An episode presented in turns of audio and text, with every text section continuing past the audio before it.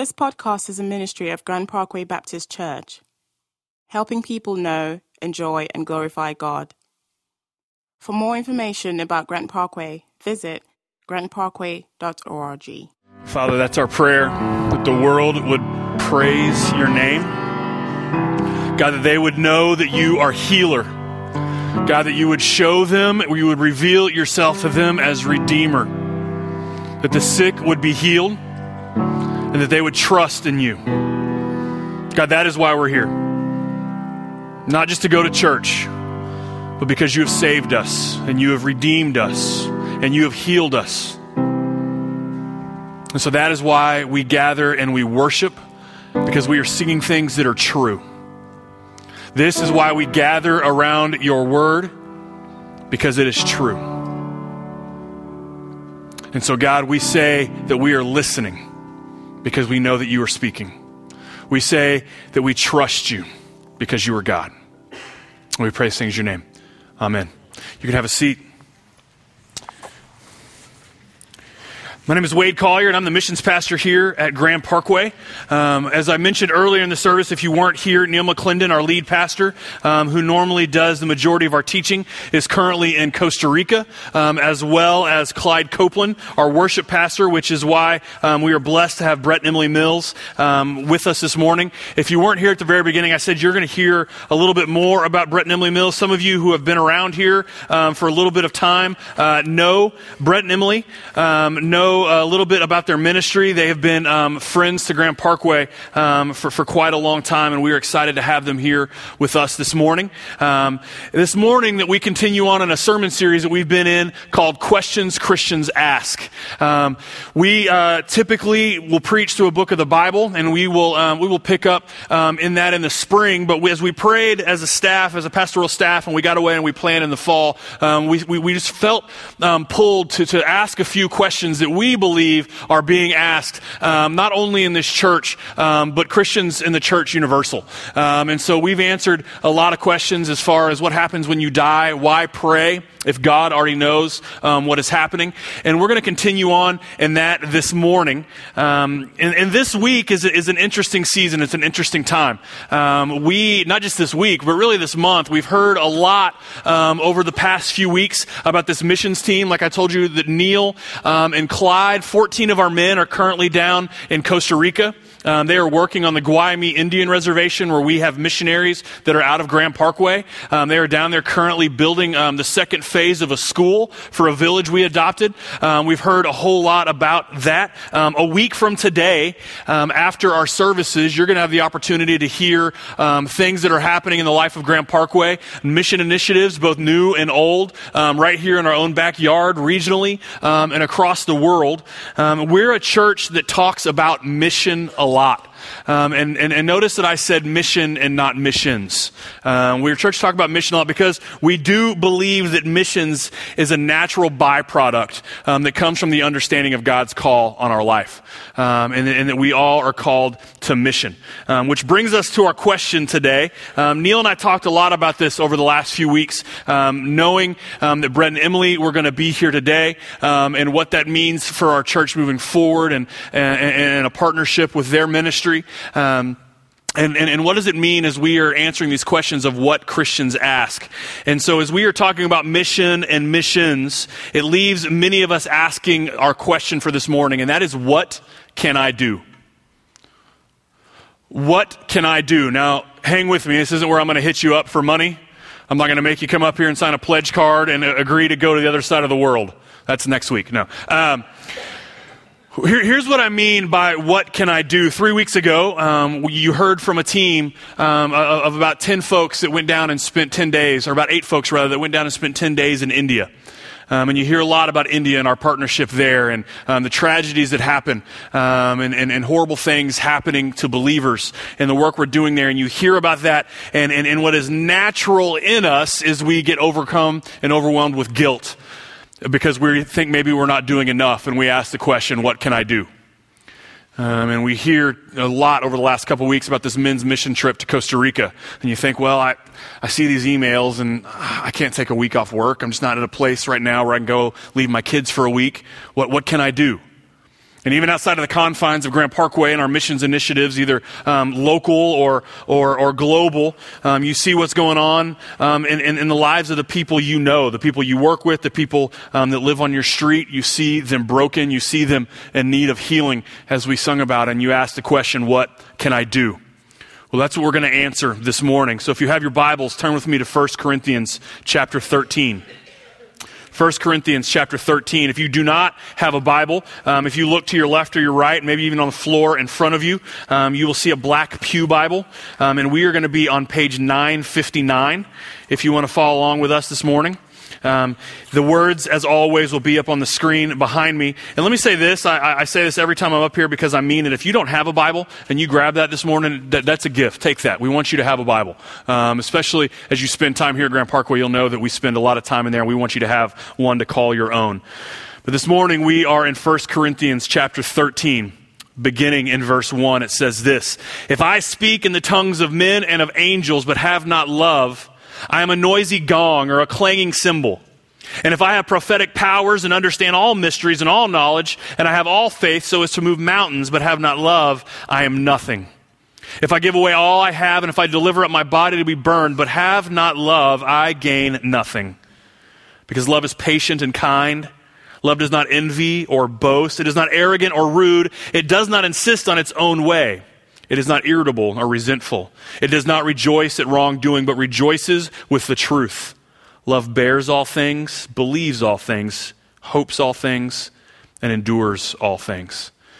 Um, to set the stage to the portion of the letter, Paul is writing um, this, this, this letter to the church in Corinth, and we're reading it here today, um, just as they did. And, and just previous to this, he is talking about uh, gifts that come from the Spirit, gifts that build up the church. And then he is leading in the talking in love as we turn to chapter 13, and Paul begins to drop the hammer on us. And here's what I mean by he drops the hammer. Look at verse um, 1 through 3 again. It says, If I speak in the tongues of men and of angels, but have not love, I'm a noisy gong or a clanging cymbal. If I can speak, angels speak, but I don't do it in love, I'm a noisy gong or a clanging cymbal. If I have prophetic powers, if I can speak truth and I can speak into people's lives and I do it without love, and I can understand all mysteries and knowledge, and if I have all faith so as to remove mountains, and I have all these things, but I have not love, Paul goes as far as to say, I am nothing if I give away all I have, and if I deliver up my body to be burned, but have not love, I gain nothing. As I said in the beginning, in, in, in, in, chapter 12, Paul is talking about these gifts that build up the body, and he even talks about church members being part of the body, each member following the leading of the Holy Spirit, working together, functioning together. Theologians that are a lot smarter than me have often said that love serves as the circulatory system of that body. So, to answer today's question of what can I do, it's this one answer walk in love.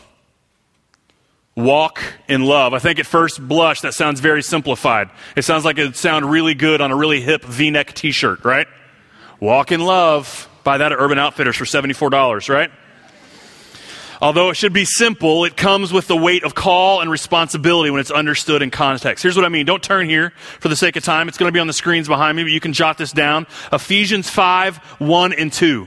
Here's, here's what I mean by there is a weight of call and responsibility when you, when, when you, when you talk about walking in love. It says this, Therefore, be imitators of God as beloved children and walk in love as Christ loved us and gave himself up for us a fragrant offering and sacrifice to God.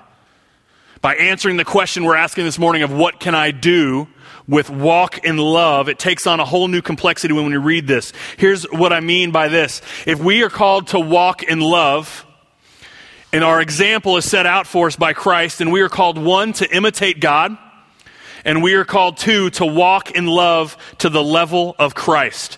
Christ who loved and loves us so much, he gave himself up for us. It says here in Ephesians that he gave himself up for us as a fragrant offering and sacrifice to God. Here's what it says. Look at me. It says that Christ walking in love was worship.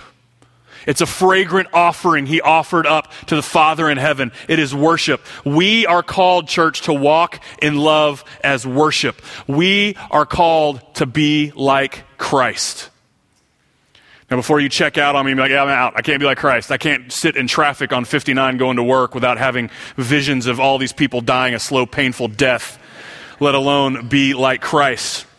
Before you raise the white flag, look back at 1 Corinthians 13 with me.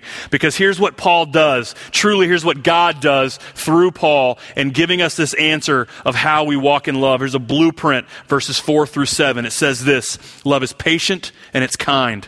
It doesn't envy or boast. It's not arrogant or rude. It does not insist on its own way. It is not irritable or resentful. It does not rejoice at wrongdoing, but rejoices with the truth.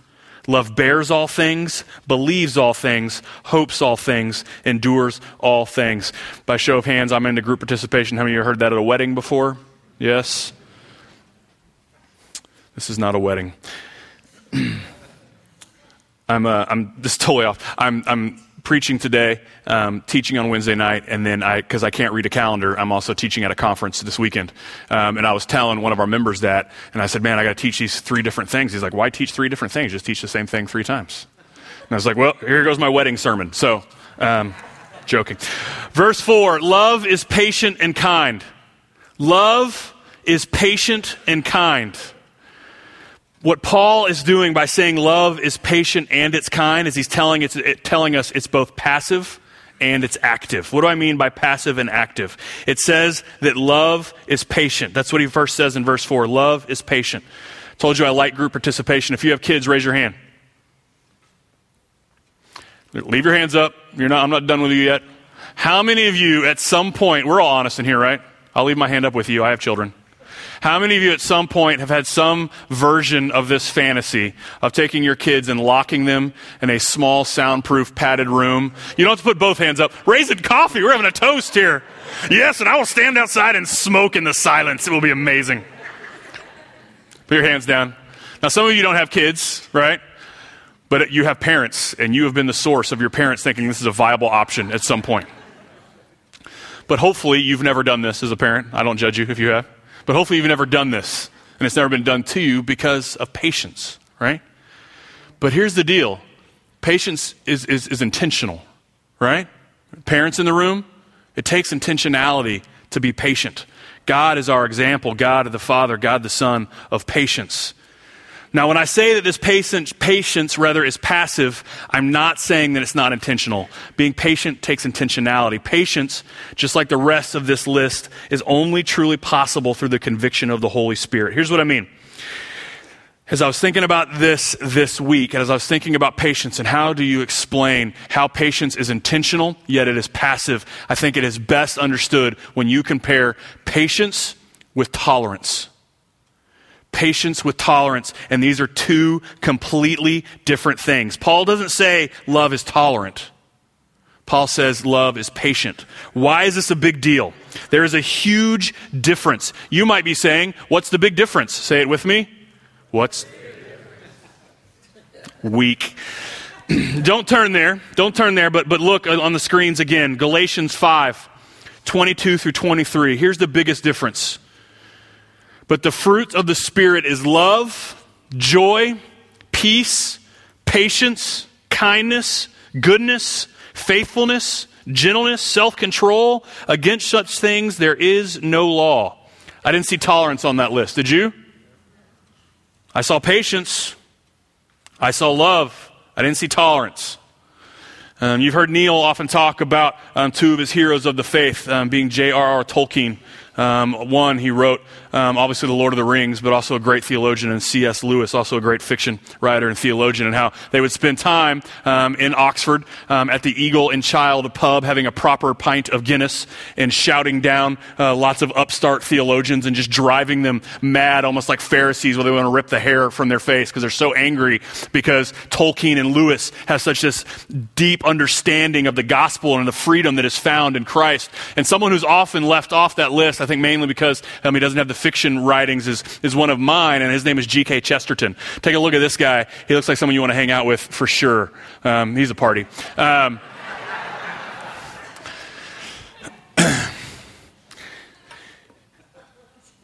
it's like a cross between Roosevelt and Harry Potter's Uncle Vernon. Um, no, just me? Uh, did the Baptist pastor just reference Harry Potter? just wait for the rest of the morning. Um, Chesterton, thank you. Uh, Chesterton goes on. Uh, he says this about tolerance. Um, he says, Tolerance is the attitude of those who do not believe in anything. Tolerance is the attitude of those who do not believe in anything. Um, he was often, he was also quoted, rather, someone asked him about it later, and I'm hoping I'm quoting him correctly. They said, you, you, You've spoken strongly against tolerance. And he said, I think tolerance is the gift of those with no conviction. But we do believe in something, right? Right? We believe in something. We believe that the God of all creation came to earth, lived a sinless life, patient to the end with those who doubted him.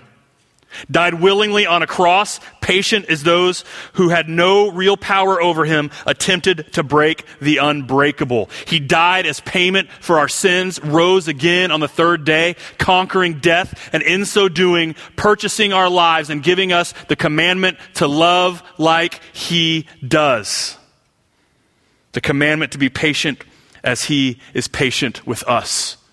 There's a lot of intentionality in that patience. Chesterton goes on to say tolerance means at best indifference to everything.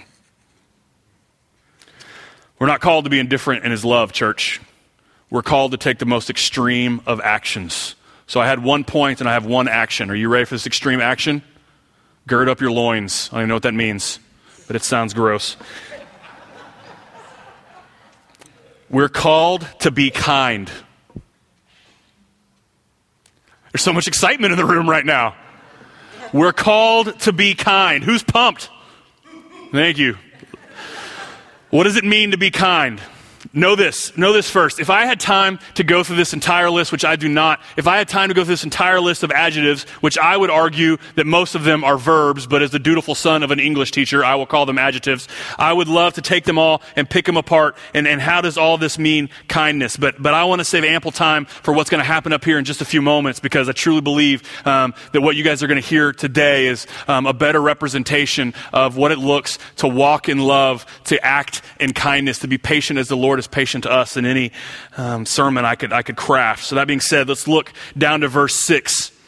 And let's discover what this pride scourging journey to selfless, God honoring, worshipful, missional, loving, patient kindness looks like. Still with me? Verse 6 says this It does not rejoice at wrongdoing but rejoices with the truth. It does not rejoice at wrongdoing, but rejoices in the truth. If you're like me, you're like, check, I got it, move on. What's next? But do we really understand what that means not to rejoice in wrongdoing? And maybe you do. And if you do, come up here after the service. I want to learn your ways, Master Miyagi. I want to understand what it is that in all things you don't rejoice in wrongdoing. Um, because I, I, I, at times like to think of myself as kind of a connoisseur of, of, of all things right, and I would never rejoice in wrongdoing. However, this past Thursday night, I was confronted um, timely how God does things, right? Um, confronted with how inept I really am in all of this. And let me tell you what I mean and, and, and, and kind of draw this portion of our time this morning to a close. And Thursday night, we had a missions meeting. I met over here in the conference room um, with this team of, of, of amazing people that um, help give direction to um, how Grand Parkway does missions, where Grand Parkway does missions, how Grand Parkway missions money is allocated. Um, we talked about um, these, these continuing partnerships we have and the amazing things that God is doing in them. we talked about new partnerships in our own backyard, new initiatives initiatives in our own backyard, regionally, on the other side of the world, things that I am cannot wait until next Sunday um, to tell you about after church. Um, have I mentioned that? That after church next Sunday, right here in this room, five minutes after the third service, if you could stick around for 20 minutes, you're going to hear amazing opportunities to be involved in missions at Grand Parkway. But that being said, we were talking about all that. We wrapped up our time together. I jumped in my truck and decided to go uh, see a movie. And so I went over here to the Palladium on 99, forgetting that on Thursday night, along with the movie that I wanted to see, um, Fifty Shades of Grey was also opening. I don't own a TV, apparently. I didn't know that. And so I roll up, and the parking lot is so full, I had to park at the Westpark Tollway to even find a place. Um, and as I um, was, was, was, was walking back and got out of my truck and, uh, and um, was just angry, and I wallowed in my righteous indignation that so many wicked sinners would pay good money to see something that came straight from the fiery pits. No? Uh, I walked in the doors and I saw like a fourth of Fort Bend County standing in the foyer of the Palladium, lined up, dolled up. I mean, it was a, a celebration for some folks. You could tell they'd been looking forward to this. And here is where I was kicked in the teeth with my rejoicing in wrongdoing because I had spent the whole time thinking, and I know none of you would ever do this, walking through the parking lot, thinking about how much better I was than all of them. That I would never lower myself to see something like this. And and that, in, in, in, in an instant's time, was replaced. Um, and it had nothing to do with me, clearly, as I've laid out for you, but it was replaced with, with God's patience and kindness. And this is what I mean is if, if, if, if all my righteous indignation and all my hypocrisy and all my uh, proclivities to be a Pharisee were, were a giant um, glass of water, it was like Christ dropped his fist into that and plunged it all out. And as I began to look around, I just got really sad. Not in a patronizing way, but in the way that I'm not too proud to tell you, as a pretty big dude, tears begin to roll down my face.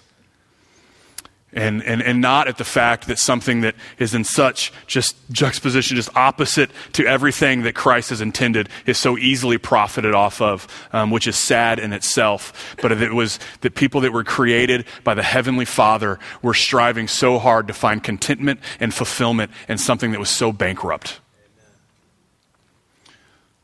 What can I do? I can love those people, right? I can love them as Christ loved them and not shout at them, but love them patiently and intentionally. What can I do? I can walk in love. Uh, and so I want to invite my friends uh, Brett and Emily to come up. Um, for those of you who do not know Brett and Emily, um, they have been part of the Grand Parkway family um, in, in, in, different form and fashion over the last eight years. Um, they have served as interim worship leaders for us in the past um, when we have been in between staff. Um, they have come in and, and served when we've needed them in, in different form and fashion, lead, leading worship at Celebrate Recovery, leading worship here from the stage. And so now we are entering into a new season with Brett and Emily where we are part partnering with their ministry, Jesus Said Love. Um, let me say this um, before we get started. If you, um, you, you got the context clues from the videos um, about who they work with and what they do, if you have little ones, um, we don't want to assume that you want to use this to start a conversation right now. Um, if you do, Brett and Emily have lots of tact and responsibility. They, they know how to handle this with, with maturity, but we also want to give you the opportunity if you said, hey, you know what? Maybe it's a good time for us to jump out. No one judges you for that, and, uh, and feel free to do that. Um, so instead of me standing up here and telling you exactly what they do, um, Neil and I talked about, hey, you know what? Brett and Emily are coming in in February. Let's, let's put them in front of our folks. We were going to have a banquet. We were going to have a lunch after church in March, and we thought, you know what? This is, this is part of questions Christians ask of what can I do and, and, and what a great illustration. And so um, the first question I have for you guys, kind of combining um, two that we talked about in the first service is what is Jesus said love, and, and how, was it, how was it born? Jesus Said Love is a ministry that exists to awaken hope and empower change to women in the commercial sex industry. We are in five Texas cities now, but in 2003, it began really just deep in our hearts to um, live missionally, live on mission. Um, Brett and I went to Austin to lead worship for a women's conference. And like many women's conferences that we'd been at, we'd kind of assumed this was the run of the mill tea, scones, some cute gift bags, you know, sweet stories, devotional Bibles, those types Party. of things. And um, not that that is bad, but that's just what we expected. And when we got there, it was story after story of women who had been in this industry whose lives had been totally changed by a simple gift bag. And we, we were just, we'd never heard of anything like this.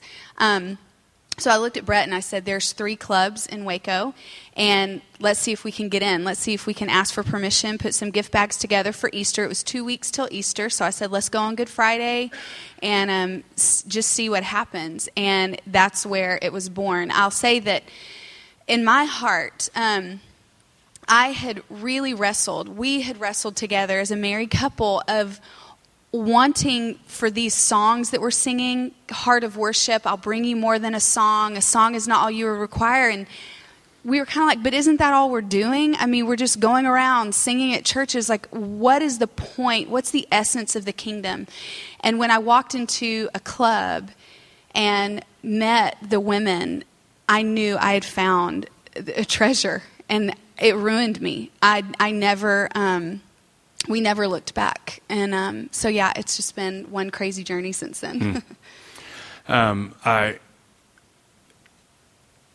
I'll share a story a different time. So here, here's, here's the next question is um, why must JSL exist? If you had, someone came up and you had three or four minutes to explain to them why this ministry must exist, what would you say? So, Acts 17 says that he's ordained the exact times and places that you should live. And it's no accident that we're living and breathing and moving during this time. And I think one great theologian, I think it was Jonathan Edwards, but I could be wrong, but he said, you know, the question for every generation is to ask yourself, where is the move of God and how can I join in? And so, because he's ordained that you live in this time, we have to look around our culture and say, okay, what's broken? Because God's whole point is that we would be a part of the body to redeem, um, to be about this redemptive movement of God until his return. And it is no accident that we're here um, the weekend after Fifty Shades of Grey. I mean, just opened. This is a, just a classic example of the over sexualization of our culture. It's um, incredibly widespread that porn has just made its way into just everyday thinking, talking. You can watch any sitcom and they drop that word just like it's nothing.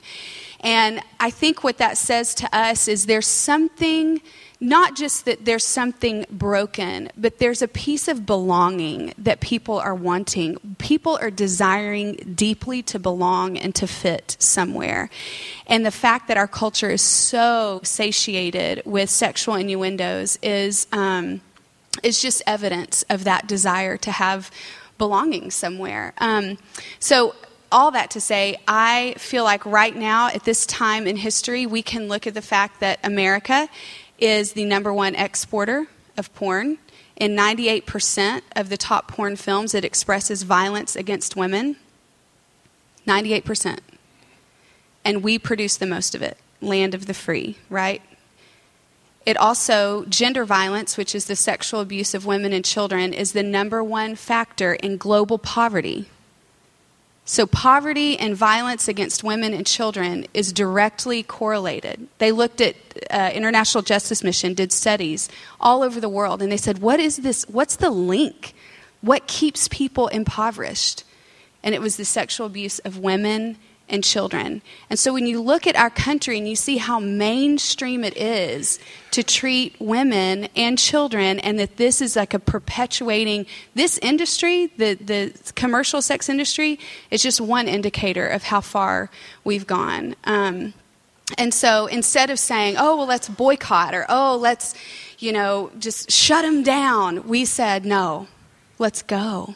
Because these are people created in the image of God and they need to know they belong somewhere. And so that, that has become our approach. Yeah which leads perfectly into the next question because I think, and there, there, there are some ministries and there are some organizations um, that do this well, and I think they serve their purpose of um, alerting people, informing people, um, making information available. Um, but you guys then take to another level of saying, hey, we're not going to just make the information known, we're going to go. Yeah. So, what does it look like when you go? What are you doing? What is taking the energy of you guys and, and JSL at large? Um, well, men do not go in. I'll just ease your mind. Um, uh, we actually go to gentlemen's clubs, if you want to call them gentlemen's clubs, um, all over the state. We're in Waco. We started in Waco, and now we're in Dallas, San Antonio, uh, Bryan College Station, um, and then we just launched in Killeen this past Christmas. And then, Lord willing, we'll be here in December, which is a huge feat in of itself. But our model is simple. Um, it's go, love, connect. And so it's the gospel. Um, we go to the clubs. We love dancers where they're at, in whatever condition they're in. And then we connect them to community and spiritual resources. That's it. It's really simple. And the goal is simply to awaken hope and empower change. Because the deal is, is if I try to get you to stop doing something, you might quit for two weeks and then you might go right back to it. But if the Holy Spirit comes upon you and acts upon you, that's life change. And so when we go to the clubs, our goal is not to get women to quit. That would be a, a, just kind of a feudalist goal. Our goal is to just love them. That's what Jesus said to do. Go and love people, and I'll do the rest. And so we go once a month. Um, as a matter of fact, uh, our teams went out um, Friday night all over the state and took Valentine's to dancers. They go in the clubs. They're welcomed open arms into the clubs. Management loves us. Um, because we go in, uh, not, again, not the men. They go in, they hang out in the dressing rooms, and they just have life giving conversations. We took, let's see, February, we took uh, chocolate covered strawberries and handwritten notes of just meaningful words from people in the respective cities. Um, and next month, uh, we'll go again. Um, and just every month is different. And, and once we begin to build relationships with them in the clubs, then they start calling us. As a matter of fact, I got to read this text to you. I got it while you were talking, Wade. This is from our Dallas team. Yeah, just kind of kind of blew me away here. Um, she says, "Praise God this morning. He is so good." Hello, iPhone. um, um, we've already uh, we, we exchanged numbers with 14 girls on Friday night. As of this morning, 10 have been in contact with us. Two are already looking for jobs. My sister is looking to hire one at her salon, and they're officially meeting soon. Lunches are being set for this week. One manager met, met some of our men. Um, our security men operate our security team, which drives the women to the clubs, but they don't go in again. But the, the men give an opportunity to hang out with club managers and things like that. It's really a blast. Um, and so this manager uh, sent his resume, and Andrew, the guy on the team, um, has, is getting him an interview with a friend of his who's the operations uh, director at Southwest Airlines. Yeah. That's the gospel, men and yeah. women. That's yeah. it. I mean, that's Friday night at strip clubs in Dallas, Texas. It makes no sense. I mean, we've been doing this since 2003, and I still shake my head going, What in the world are we doing? And that, that's just the beauty of it. It's just, it's just putting feet on these songs that we're singing, and it's loving a group of people that is not loved by most. Whether you're a Christian or not, most people just look at dancers and they're like, mm, no thanks. Yeah. I think that, too, um, why why God is moving so powerfully in each of our cities is because his heart has always been with the broken. You can't look at Jesus and his ministry and not see broken women all throughout it. And not only coming for healing, but then God esteeming and empowering them, and then them moving into the early church and being such a part of that. And so we really feel like we get to see Jesus at work firsthand. We get to watch him change the colors of people's lives and bring them into a living relationship with Christ. Um, and so it's just a blast to be a part of. 89% of women in that industry don't want to be there. They're there because they feel like they don't have any other options. Mm. About 90% of the women that we reach across Texas, this is across Texas, are uh, fall below the poverty line. About 80% are moms and their kids, therefore, fall into one of the top two of the top four risk factors for HIV because of the work that they do and because they are impoverished. Um, Poverty is also the number one risk factor for human trafficking. Um, your city is actually number two in the nation for human trafficking, and 70% of all domestic sex, tra- sex traffic victims come through the commercial sex industry. So when we went into the clubs in 2003, we really didn't know that we were going to be encountering poverty. We didn't know we were going to be encountering human trafficking issue, but all of that's brought to life. You know, God never tells you when you start like chasing after him, oh, here's here's what's going to be like 10 years down the road. And it's for good measure cuz we would run. We'd be like, "No, we can't tackle these things." And he knows we can't. We can't. But we go and we're available to him and we collaborate with smarter people than we are and we put ourselves at the mercy of the hand of God and he moves greatly. So so yeah, I, have got to tell this story. Um, it's about two weeks ago. We were in College Station. We were speaking at a house church, um, which is a blast. If you've ever been to a house church, you should go. It's really fun. Um, at least the one we were at um, there's about 50 people jammed into this house church, and they've been longtime supporters of JSL, and our leader in that city goes there. And so we were just kind of talking, and um, there was a girl that kept standing out to me. There's just something about her countenance, and turns out she was a dancer we had been working with. And so it was really cool to get to meet her in this context. But, but what was interesting was we had been in relationship with her, and then she like way fell off the wagon. It turns out she was trafficked, and uh, she ended up getting away from her um, from her pimp and uh, made her way back and contacted our people, and she's she's pregnant now. But she told me in the kitchen of this house, she just as as gently as she could, she just said, "Thank you guys so much for starting this. Thank you for taking the risk." because you took the risk on me because I have something to come back to, and I, I know these people are going to walk with me. And that, I mean, that's where it's at. It's just awakening hope in somebody's life hmm. and, and watching them come to the Lord when she really shouldn't. I mean, if you look at her life and all that she's been through, I mean, she should just be a statistic. But God has a purpose for her and for that baby.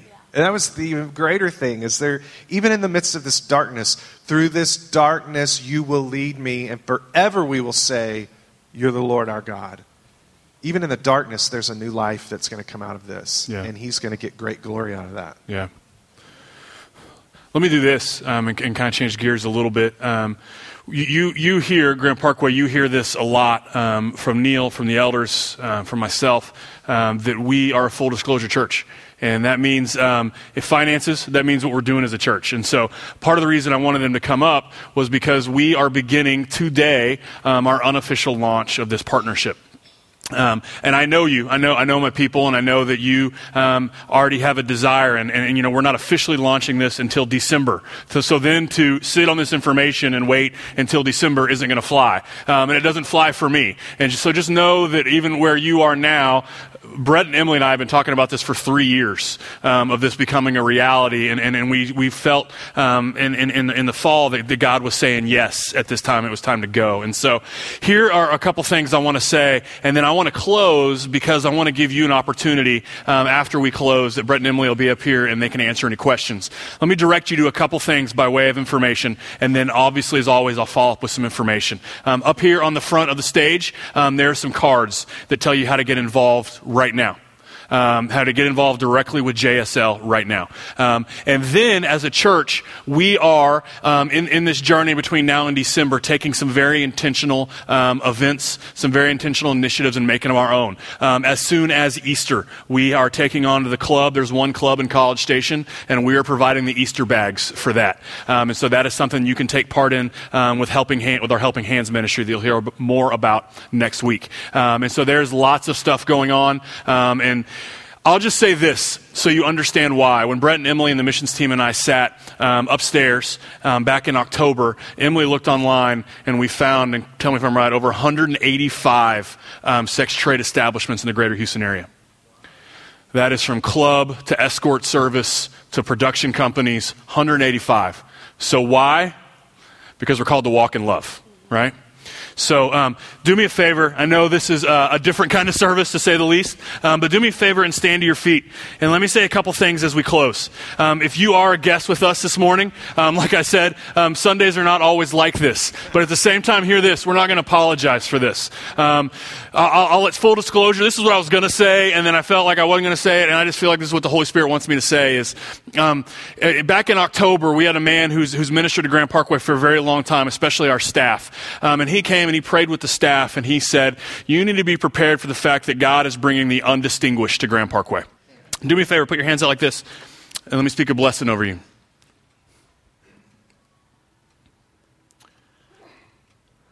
Your Jesus came and walked in love to the extent of the cross. And he's called us to love like him. And he's given us all we need under heaven to do it. Let's walk in love. In the name of the Father, and the Son, and the Holy Spirit. Thank you. You're dismissed.